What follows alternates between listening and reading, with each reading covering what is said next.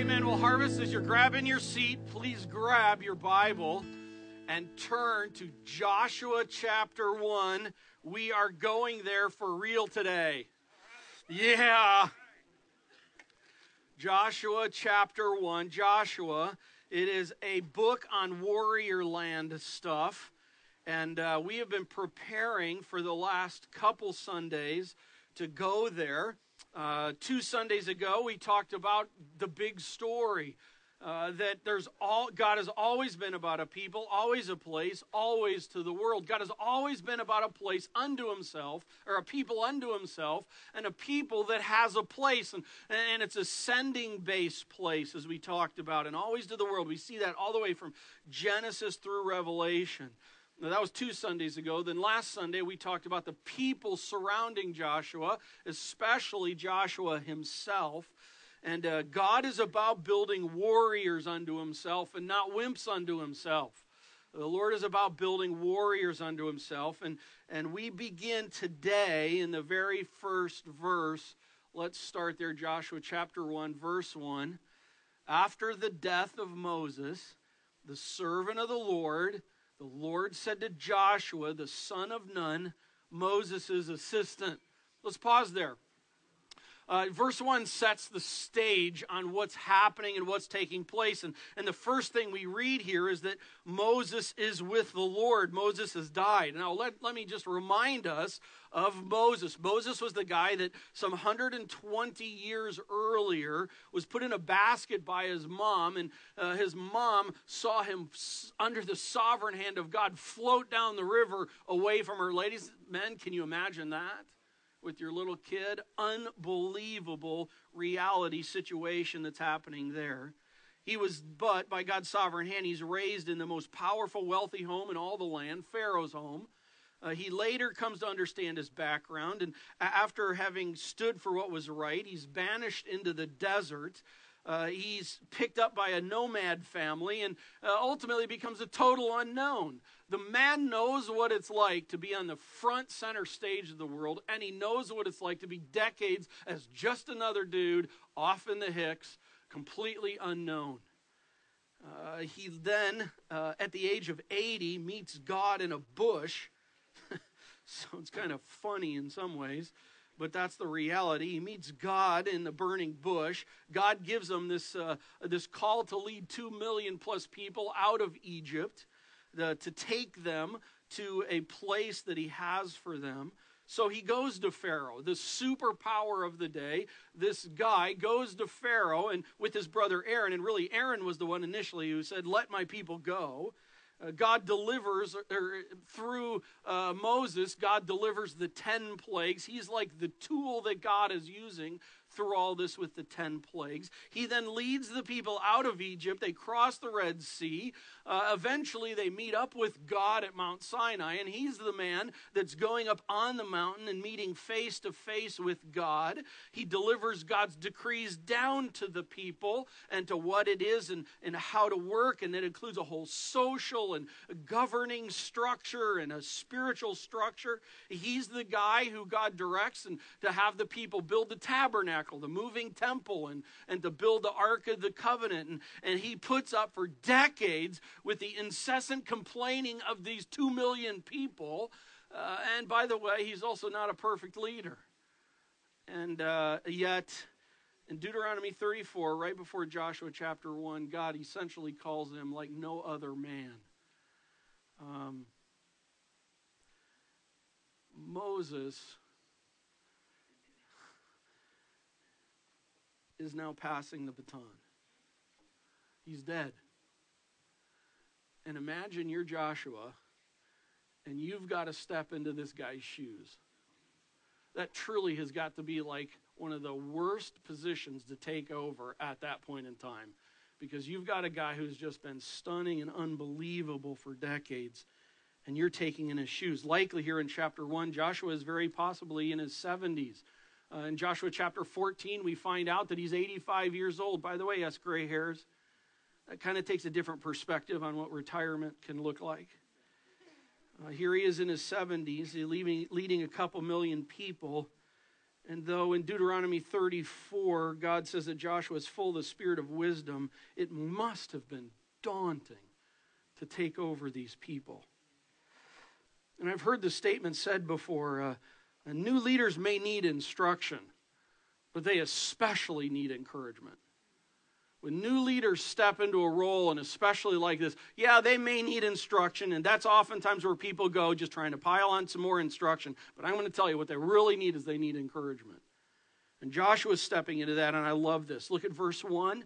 The Lord shows up and has something to say. I just, uh, either you better be scared to death, Joshua, or this is going to be really good. Uh, this is so cool that God comes along and right away he gives Joshua his presence and his voice. Uh, uh, uh, God knows what's going on. He understands the transitions. And the reality is, Moses is gone, and God has something to say. And he does have some words of instruction. But all of the words of instruction are undergirded by these words of encouragement to Joshua. And so we're going to take a look at these. Let, me pray as we dig in. God, I would just ask that we would savor these passages, these verses, these one through nine verses here. God, would you just show us yourself more? Just show us yourself. We want to be awed by you, taught by you, instructed by you, encouraged by you. We just need to be more about you, God. So would you show yourself here? We're here. Lord, speak. In Christ's name we pray. Amen. Well, verses 2 through 9 is all God speaking this morning. That's all the farther we're going today is down to verse 9. And all of this is just God speaking. It's a single unit of speech to God from Joshua. Joshua is not interrupting, they're not dialoguing back and forth. This is all about God speaking to Joshua. And here's what we're going to do. Um, I'm going to go about this a little bit differently. Normally, I just start and we start reading and talking it through as we go. But I'm going to go out of this and I'm going to have pull out some key parts of this. We're actually not going to read through this together until almost the end of our time in the passage. I want to pull out some things. I'm going to encourage you to mark and write in your Bible here. So then, when we come to the end and we read through this, we've already got all this background going as we read what God has to say. So it's a little bit differently different today. And and here's the the, thing there are two foundational, undergirding promises that God gives in this passage. They're undergirding foundational promises. And then there are two imperatives, two calls to action that God gives that are built on those undergirding promises. Okay, so let's start with the promises first, and it's this. Number one is, I have given you. I have given you. Look at the end at verse 2 uh, um, end of verse 2. It says, I am giving them. I want to encourage you, underline that. Underline that. Don't, don't circle it, underline it, because this is an undergirding portion of this passage here. So underline, I am giving to them in verse 2. Then look at verse 3. Uh, God also says, I have given you. Underline that. Verse 3, I have given you. Or whatever your translation has there related to that. Then look at verse 4 you'll see there it says, shall be your territory. Underline that because it's really the same principle, the same concept that's coming out. So, verse 2, verse 3, verse 4, three times essentially, God makes this declaration to Joshua that I have given to you. Now, understand the setting is Joshua and the Israelites are not in the promised land. Uh, I would put it like this they're like standing on the fence or, or, on, you know, looking across the fence. They're standing here, the fence is there, and they are on the east side of the Jordan, looking west, and they see the promised land. And they aren't in it yet. We'll do maps another week in, in a bit here, but uh, they're looking across the fence, and God is saying, Hey, I've given that to you. Uh, I don't know if you've bought a home or bought some property, or especially your first home. I remember when our first home that we bought, before we could move into it, there were just times we'd keep driving by it and just going like, "That's going to be our home. This is sweet." It's awesome. And there's just a thing there. And that's, that's the situation that they have there looking out. Now, oh, everything that they see, they in their minds, they don't own any of it. They've lived in none of it. Yet God says, The place that you see, I have given you. Remember, these people have been wandering in the desert for 40 years outside of this area. And God is saying, I've given it to you. Now, look at verse 3 in the area you've underlined that says, I have given you. This is really important. Hebrew class. This is a perfect tense verse. It's a, or, or uh, a verb. It's perfect tense. Perfect tense means that it's an action that has already taken place, but has ongoing implications. Uh, and a form, another form of a verb means that things happen in the past and it just happened. The perfect tense has the understanding that something's already happened. It's not happening right now. It's not happening in the future. It's already happened and has ongoing implications to it. The death of Christ would be a perfect tense reality. The death took place in the past. The resurrection from the dead took place in the past, but it has ongoing perfect tense reality. So, what am I saying with this? When God says, I have given you, God is saying, it's already done. It's saying for our world, it's saying, listen, my friend, understand, there's not going to be a closing. It's already yours. And in fact, your name is already on the deed. And uh, by the way, as God owns the deed. And he says, your, essentially, your name is on it. So as God looks at this, he's already determined that this band of two million plus people that have been wandering for 40 years, that's already theirs. Done deal. It's theirs. Now, imagine Joshua. That's our place. Our name's on the deed. Sweet! I'm loving this as he's looking at it. I just said, what a blessing. And how encouraging. How encouraging for this new leader. I just want to step out of this just for a second and ask this question in light of this promise. When you think of the Lord, right now in your life, do you see him as a gifter? Does God as a giver flood your mind? Or do you have the perception that God is just absent, that God is distant, He's withholding, that actually God is quite stingy? That's not happening here. I just want to say, redeemed person in Christ. God is a gifter. In fact, I, I, want for you, don't turn here. I want to read this to you, and I want for you just to hear it. One of my favorite passages, if you've been here, you know this. Ephesians chapter 2. Let me read verses 1 through 10. Listen to what God does. First, it starts with the bad news about you and I. Verse 1 And you were dead. And you were dead in the trespasses and sins in which you once walked following the course of this world, following the prince of the power of the air, the spirit that is at work within the sons of disobedience, among whom we all once lived in the passions of our flesh, carrying out the desires of the body and the mind, and were by nature children of wrath like the rest of mankind. Here's the sad fact, the bad news fact. We all start there sinners separated from God. I don't like that. I don't like talking about that. I prefer to talk about happy bunny stuff.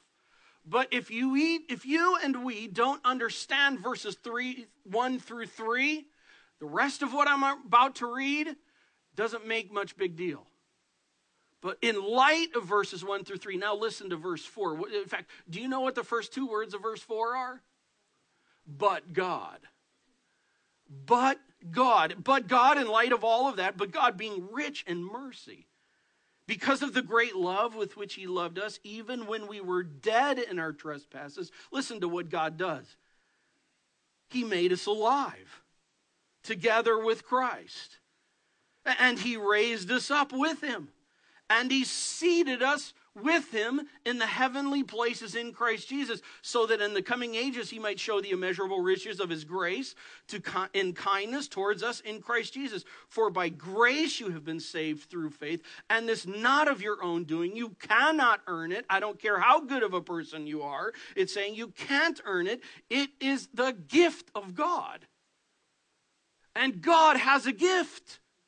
And it's a matter of me taking that gift and if you have received Christ as your Savior, know this He gives all of that stuff all of it piled on. God is a giver.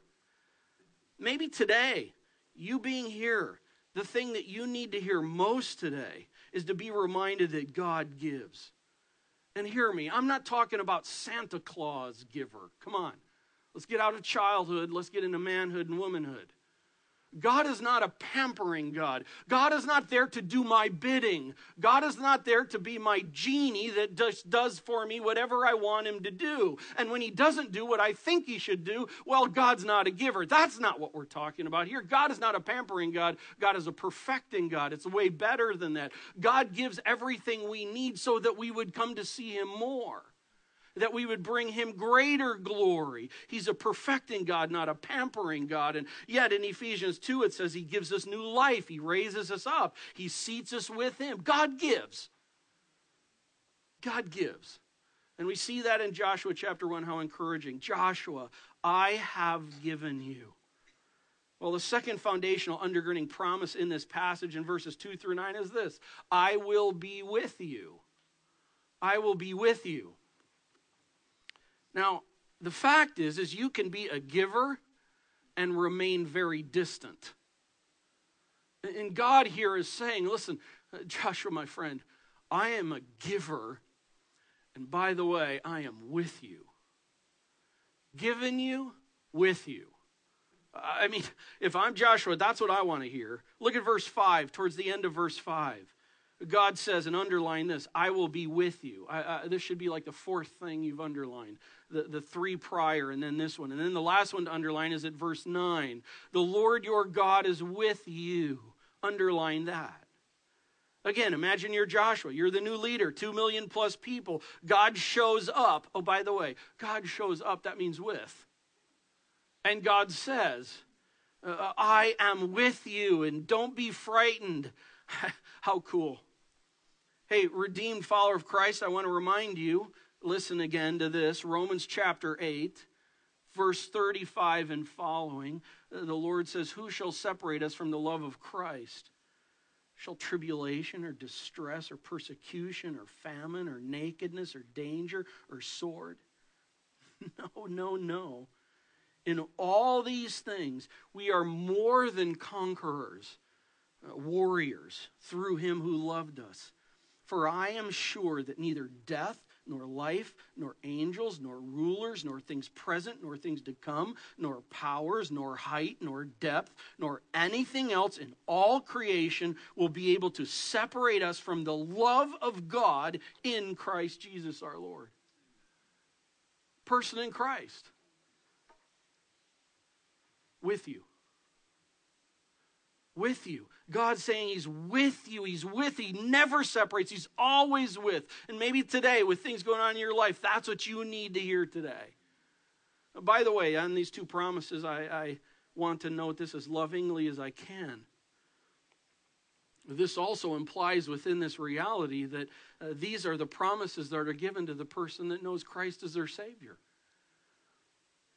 And if you don't know Christ as your Savior, if there's not been a time where you've driven the stake in the ground and entered into a covenant relationship with the Lord, you're missing out.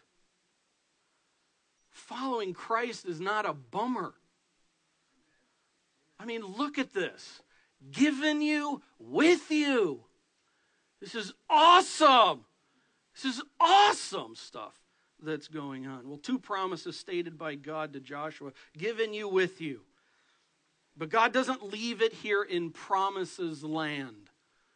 Uh, he doesn't leave it here in promises land. He also gives two calls to action. How many calls to action? Two. two. And here's what I want for us to do I want us to circle or box these in. Two promises uh, uh that fit two calls. Here we go. Act, call to action number one. Look at verse two. It says uh, to Joshua, Arise, go over. Arise, go over. Circle that. Put a box so it kind of stands up and out. The other ones are undergirding. This one stands up and out. Now, this can be kind of read flat. Hey, arise and go over. Or uh, some of you have the New International Version. It says, uh, Hey, Joshua, get ready to cross. Uh, but here's the deal uh, this contains two imperative Hebrew verbs. Imperatives are exclamation verbs. They're like, giddy up, okay? They're like exclamation, exclamation points. They're action verbs. They're a command. He's not just saying, hey, you know, um, if you feel like it, get up and go over.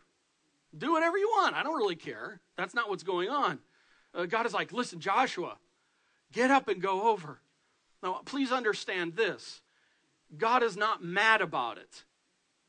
God is not in this going like, come on, dude, put the cheesy fries down and let's go.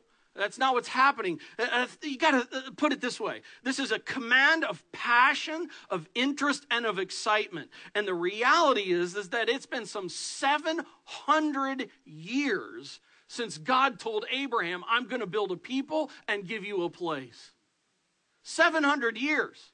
It's been some 40 years that they've now come out of Egypt and they're ready to go into the promised land. And it's kind of like the heavenlies are sitting there on the edge of their seat on their tippy toes and they're like, now's the time. Now's the time. Now's the time. Now's the time, man. Now's the time. Joshua, get up and go over. That's really what's going on here. This is an excitement and anticipation, a, a, cranked up about it. But understand this the underlying promise behind the giddy up, get up, and get over is the I have given to you. That's the underlying reality. Joshua, I have given to you, my friend. Get up, go over. This is awesome. I've already determined that this is your place, and you just need to possess it. There is no closing yet to come, it's already been done. Uh, by the way, may I remind us that this place is not a Disney vacation place. Instead, it's more of a central distribution center. As we talked about a couple weeks ago, this place is to be a sending place to the world. That's what this place is about. It's not beachfront hotel. It's a sending based place. Call to action number one get up and go over, my friend. Now's the time. Call to action number two look at verse six be strong and courageous. Guys, we love this. Be strong and courageous. Circle it, put a box around it, make sure it pulls off the page. Oh, by the way, um, I don't have it circled or, or, boxed in mind, but it also says the same thing in verse 7 and 9. Be strong and courageous. By the way, do you think God's trying to point something out? Be strong and courageous. You know, it sounds so, let's get psyched up. It sounds so kind of like Hoosier locker room chant. if you've seen, you know what I'm talking about. There's an aspect of this where we read this, you know, be strong and courageous, and we kind of take it in this realm of, uh, of self studliness, or, uh, you know, let's be superheroes, or dream it and you can be it. That's not what this is talking about. Be strong and courageous is undergirded by God's promise that He is with. The only reason that they or we can be strong and courageous in life and to do what God has called us to do. The only reason that we can be strong and courageous, because frankly, we are Ephesians 1 through 3 wimps on our own.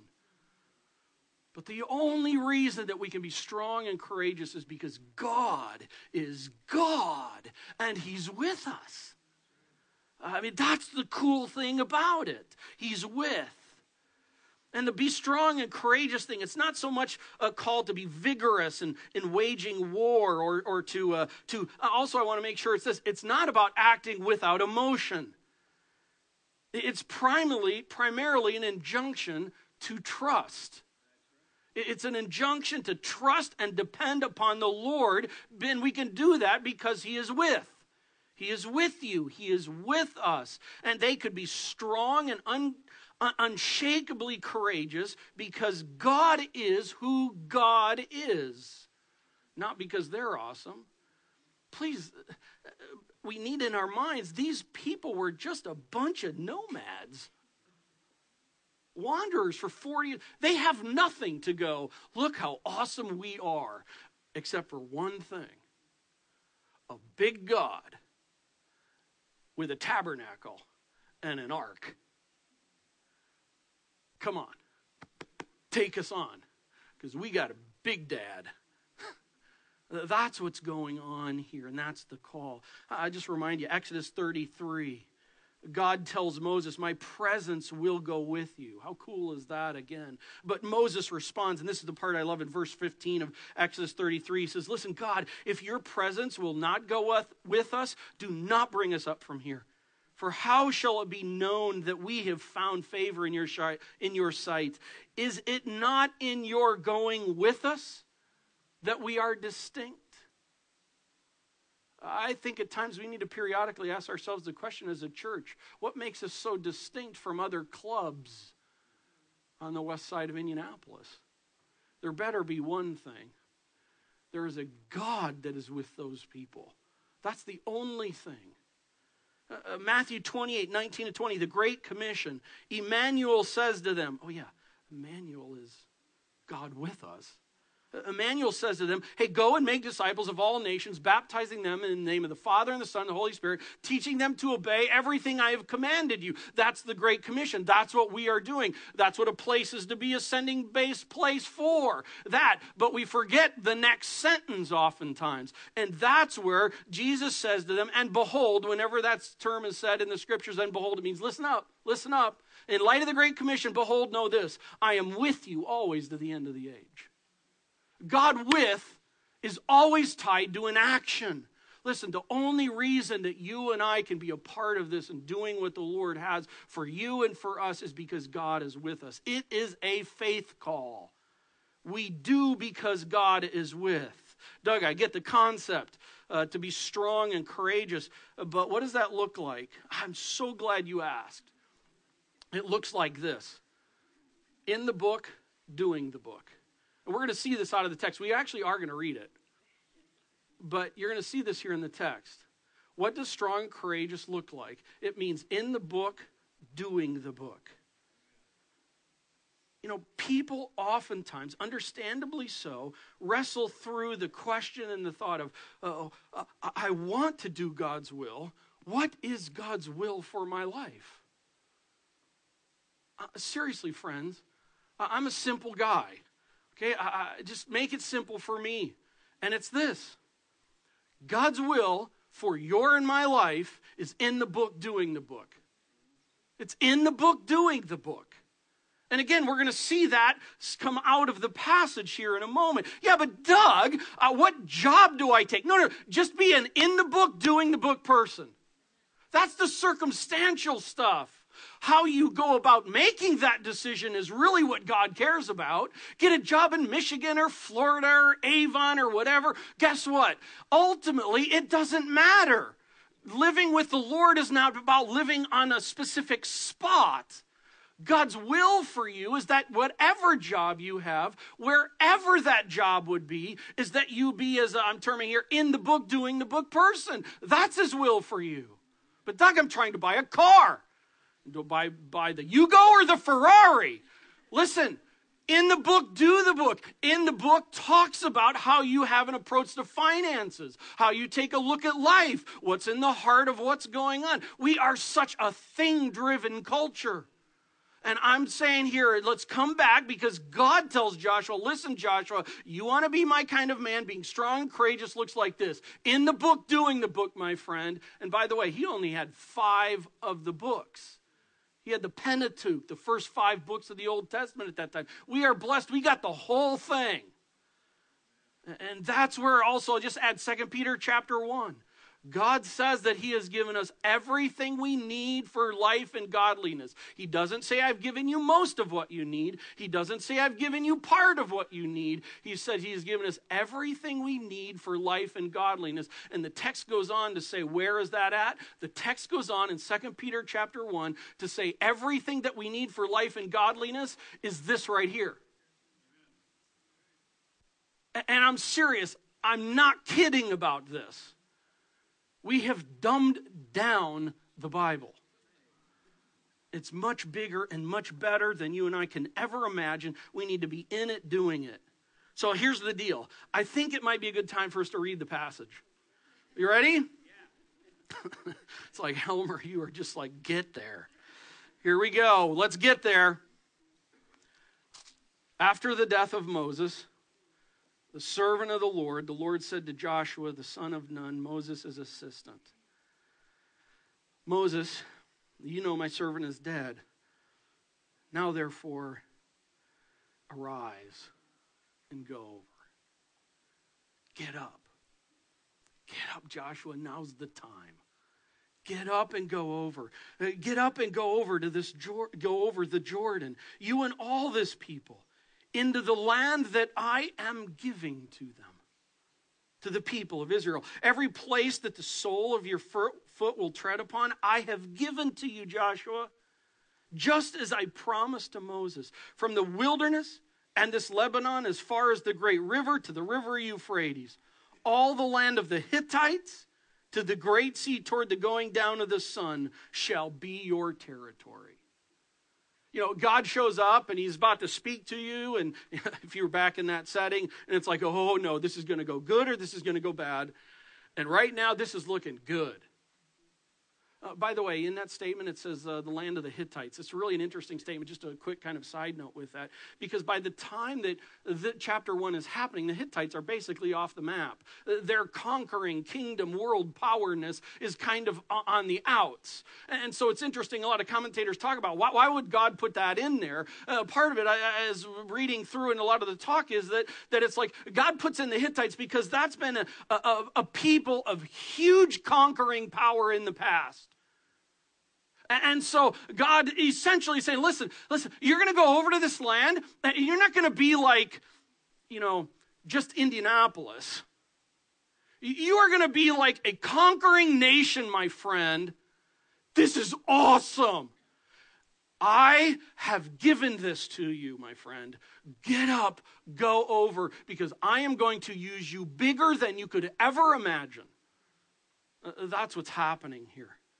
Let's pick up verse 5. We've just had the promise of I have given to you with the call to get up and go over. Now we have the promise of I will be with you and to be strong and courageous. Verse 5 No man shall be able to stand before you all the days of your life. Just as I was with Moses, so I will be with you. He knew what it was like for the Lord to be with Moses. And you're going to be that with me? Oh, thank you, Lord.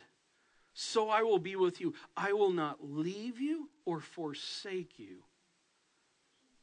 Be strong and courageous. For you shall cause this people to inherit the land that I swore to their fathers to give them.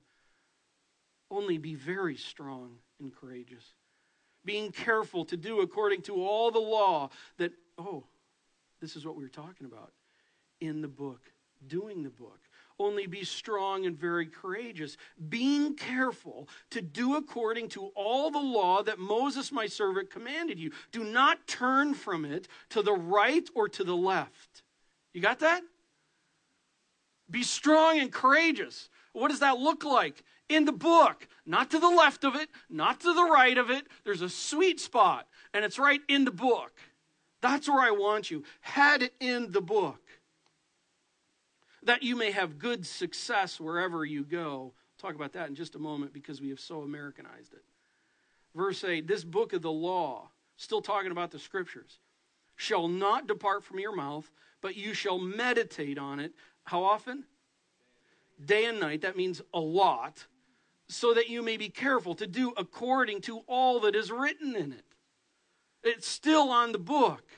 Don't depart from your mouth. Meditate it. Uh, that word, we usually have an Eastern mysticism kind of a view of meditation over in the corner with our legs folded and just kind of like or something like that. That's not what's going on here. This actually talks about muttering audibly.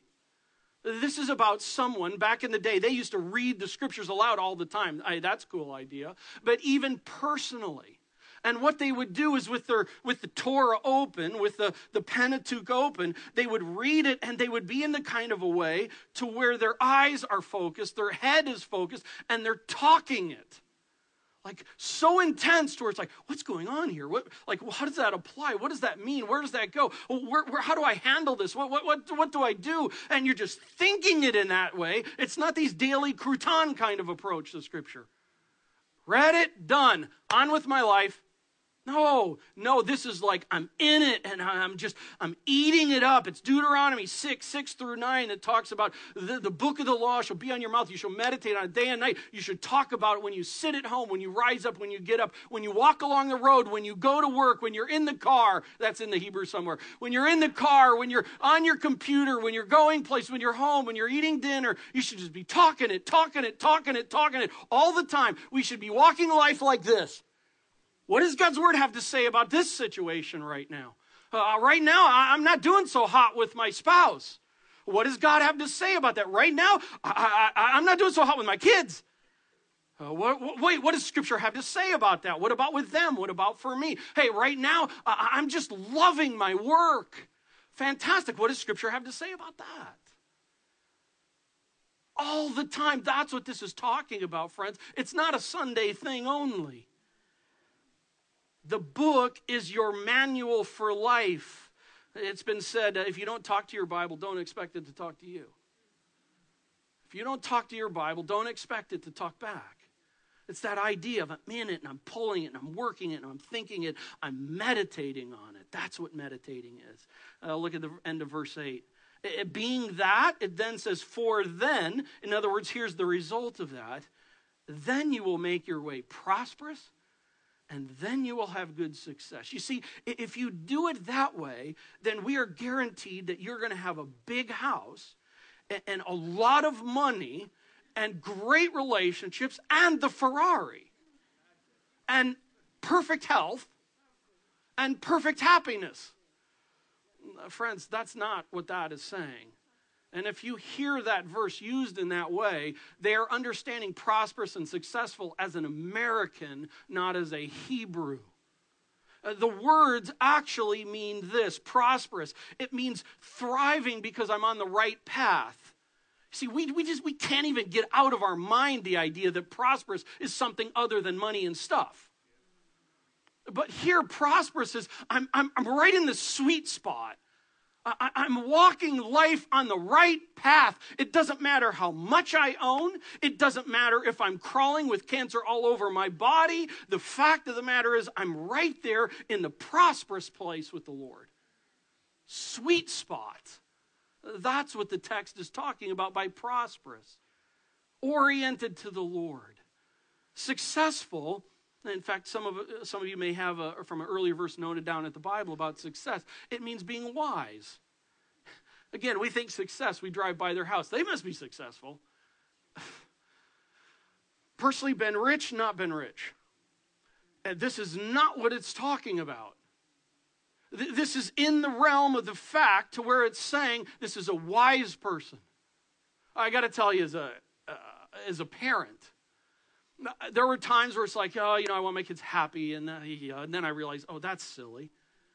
I do, you understand. But there's more to life than that. And then it's like, I want my kids to get a great job. And it's like, oh, that, that's, I just want my kids in a sweet spot with the Lord. And I so bad want my kids to be there and to be wise. And I don't care if they're dirt poor, I want them there. And that's what the Lord wants for His children. I want you there. The job is not that big a deal to me. The job is the surrounding circumstance of living out my will as a person in the book, doing the book. That's what prosperous and successful means here in the scripture. If you desire su- success and prosperity, you are desiring to be in the sweet spot with the Lord. Please don't make it like, if I do this, God's going to cash me. Because that's not what this is talking about. That's God's deal. And I want for us to understand the way this text talks about it, there are no, uh, no, no shortcuts and no substitutes. Meditate in the book all the time. And that also means that if you're not a verse 8 like person, I'm not talking about if you're saved or not. I'm just talking about whether you are in the book or not in the book. But if you're not a verse 8 like person that's in the book, know this you are not in a sweet spot no matter what you may think. You are not in the sweet spot. and you will not be living life with wisdom. It's time to come back. It's time to come back to the sweet spot. Verse 9, and let's finish. Joshua, have I not commanded you, in case you forgot? Be strong and courageous. Do not be frightened. Do not be dismayed. For I, the Lord your God, is with you wherever you go. He stepped into Moses' shoes, and God shows up. Two promises with two calls given you, with you. Get up and go, and be strong and courageous. Hey, as we uh, wrap up, I just want to take a quiet moment here. If you want to bow your head, whatever, I just want to ask you kind of two questions. Question number one Could you possibly be stuck in promises land? And uh, listen, I, I, want for you to know that maybe for you today, the thing that you needed to hear from the Lord is His promises. Maybe the thing in light of what's going on in your life you needed to hear today from the Lord, this reassuring, not only from Joshua, but from Ephesians, from Romans, that God is a giving God. He's not a stingy God that's like, come on, dude. And listen, God is a giving God. He desires to pour it out on his children, and God is a with God. Maybe for today, that's what you needed to hear. But, but I also want to say this know this God's people have a tendency to want to stay in promises land and not move into action land. Uh, I just want to come to Christ because he's going to give me salvation and forgiveness, and, and then it's like, that's it. No, no, no. You are missing the picture. That's stuck in promises land. Warriors don't sit, warriors go to action. And in all seriousness, as you look back at your life in the last month, in the last months, in the last year, if warrior does not fit you, if action, if getting after the call that God has to be the kind of people to get up and to go out for Him, to be living it for Him, listen, you're not in the right place. You are living in promises land and the promises are the foundation for the actions that God has for you and I. And I want to love you enough to give you a kick in the pants if that's the case. It's time to get up. Cling to the promises, but get on to the doing. Secondly, I just want to ask the question are you in the book? Are you in the book in a verse 8 kind of a way where you're muttering it, thinking it through, working it through, day and nighting it?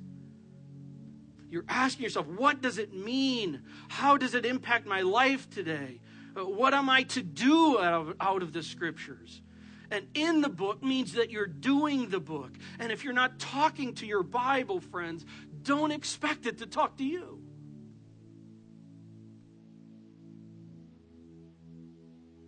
The sweet spot is in the book. Wisdom is in the book. There is no strong and courageous outside the book because you're on your own.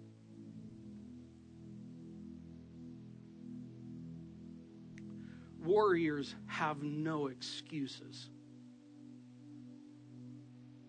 And warriors take no shortcuts. Lord God, you speak. And I thank you for that reality. You proclaim and you do give instruction and you give encouragement. You're not a harsh God. You are a righteous God. You are the God. You are, you are grace. You are truth. And yet, the fact of the matter also is you are holy.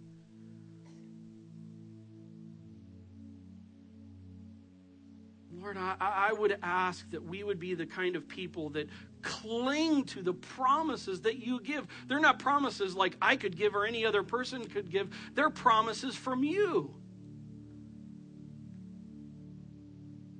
And oh Lord, may we cling to them.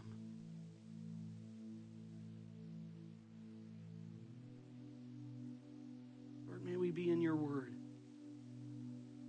doers of the word and not hearers only. And Lord, I pray for anyone in this room today. They may not know you as their Savior. God, I, I, pray you would be encouraging them and challenging them right now to understand that these promises are not theirs if they are not your child. And that should just draw us to you. Oh God, may we see you for who you are. You show up and you speak and you are glorious. And in Christ's name we pray.